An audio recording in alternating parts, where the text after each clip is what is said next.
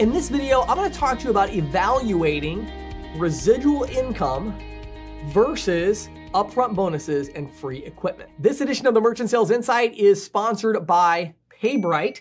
And today I want to talk to you about something that I think a lot of agents get really confused about when they're negotiating their compensation package with a particular ISO. And that is there are these uh, really four essential components when you're looking at a compensation package with an ISO. And so this is primarily going to be those of you that are 1099, but a lot of these concepts do flow over into the W2 world as well. But here's some of the things that I think are very interesting, okay? So the four pillars that I like to look at are you have your residual income, and this is a combination of actually two things, your schedule A cost and your percentage split. So for those of you that maybe are not as familiar, let's use an example here. Let's say you set up a merchant account.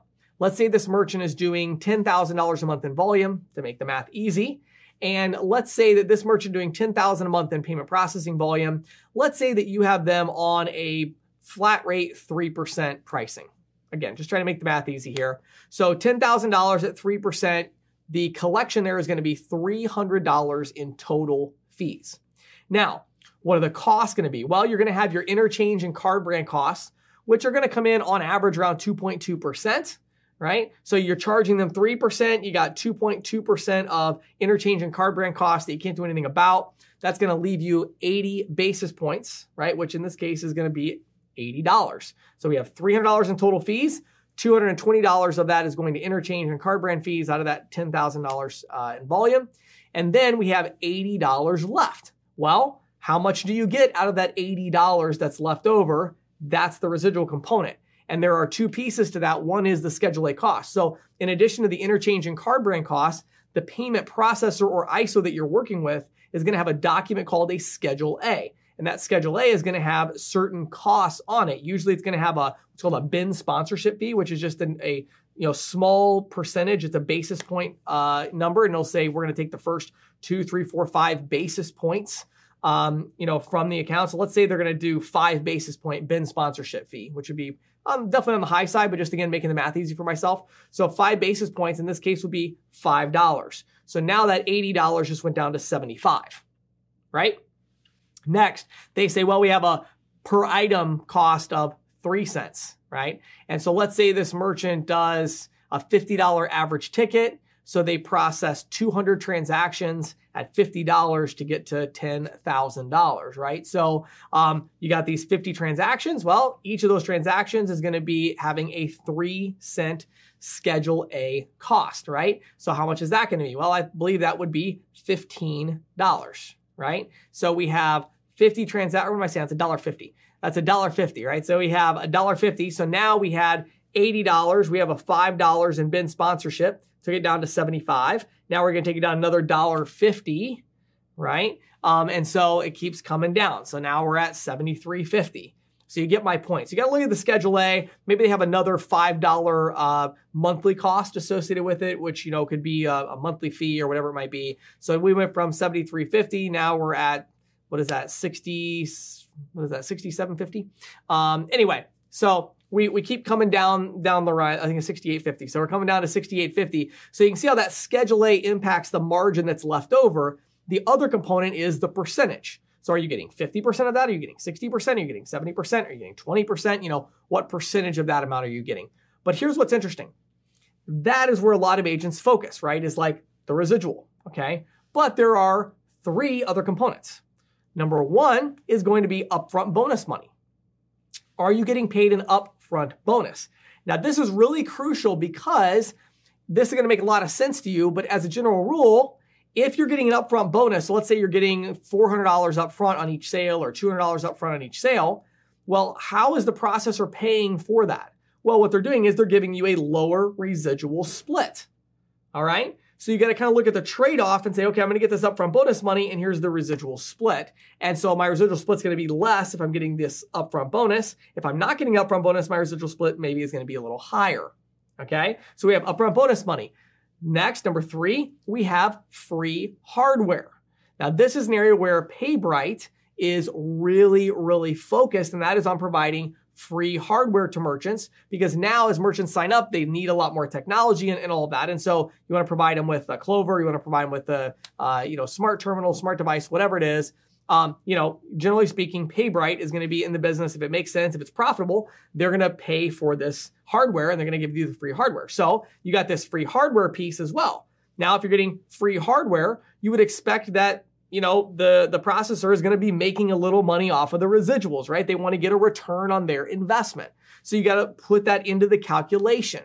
So if you're looking at two companies don't compare and say well this company gives me this amount of residual this one gives me this amount of residual. Well hold on.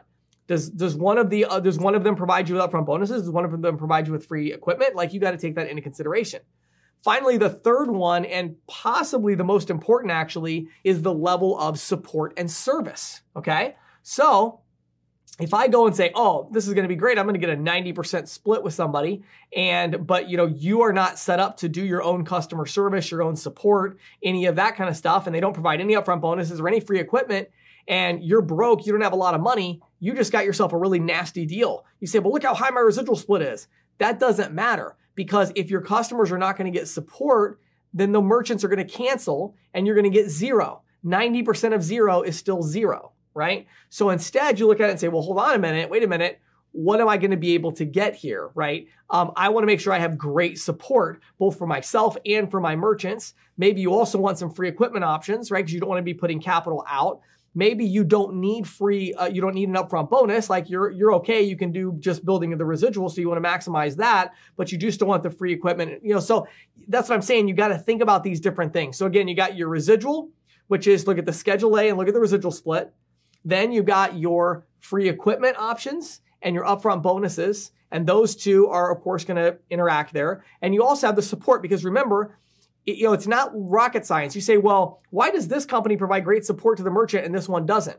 Well, guess what? It's actually not that hard to provide good customer service. It's just expensive, right? The reason this one company provides great customer service and this one doesn't is because the one that's providing great customer service is making investments in technology and people right? They have somebody to answer the phone, like they're providing support, or they have great technology that's enabling them to do that. So it's very, it's not like rocket science. And you say, well, why would one company provide great support and another one not? Well, one of the main drivers of that is what is the residual split, right? Companies that provide fantastic support, they need to make some money off of the accounts. Otherwise, it's not worth them providing great support. So when you think of these deals that are paying really, really high residual splits, remember in those cases, those companies are generally assuming that you are going to provide the support, you are going to pay for the equipment, you are going to follow up with the merchant, right? And so that's why you're getting that really high split. So you got to figure out where you're at in the evolution of your career in the payments industry and where you fit right now in terms of these different pillars and how you want to negotiate those. Now, our sponsor today, PayBright, let me tell you where they sit in all of this. They are really good on support, right? High, high, high support. Every time I talk to agents that work with PayBright, they're like, oh my word. They always pick the phone up right away for myself and for my merchants. So they're really high on support, really high on free equipment. They provide free equipment on probably a higher percentage of the accounts than anybody else that I know of right now. And so they're all about providing the free equipment so that number one, you don't have to put capital out when you're signing a deal, right? But also because that way they control the process, they're able to deploy the equipment and all of that and, and maintain that support infrastructure. So they're really good in those two areas. But then the last two is they're not doing the upfront bonus money because they're looking for people that are a little more experienced in merchant services sales and or people who are getting upfront bonus on some deals, but then on some of the larger deals where they need a lot of free equipment, they go to PayBright, they board the deal with them so they can get the higher residual split. Okay. Now the residual split is high, but again, they're also, they have to take into account these things of service and free hardware, right? Because those are both expensive things. So Here's what I would tell you to do. Number one, check out PayBright. It's a sponsor. You can search for it, um, just like it sounds, P A Y B R I G H T. So check out PayBright. Um, and I would also really encourage you to write down on a piece of paper these four pillars, look at the deal you have now, and think about it a little bit.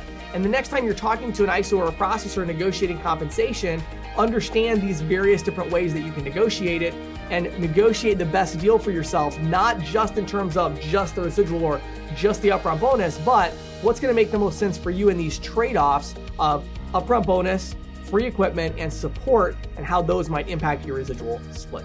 My name is James Shepard. This has been a Merchant Sales Insight, and it was brought to you by PayBright.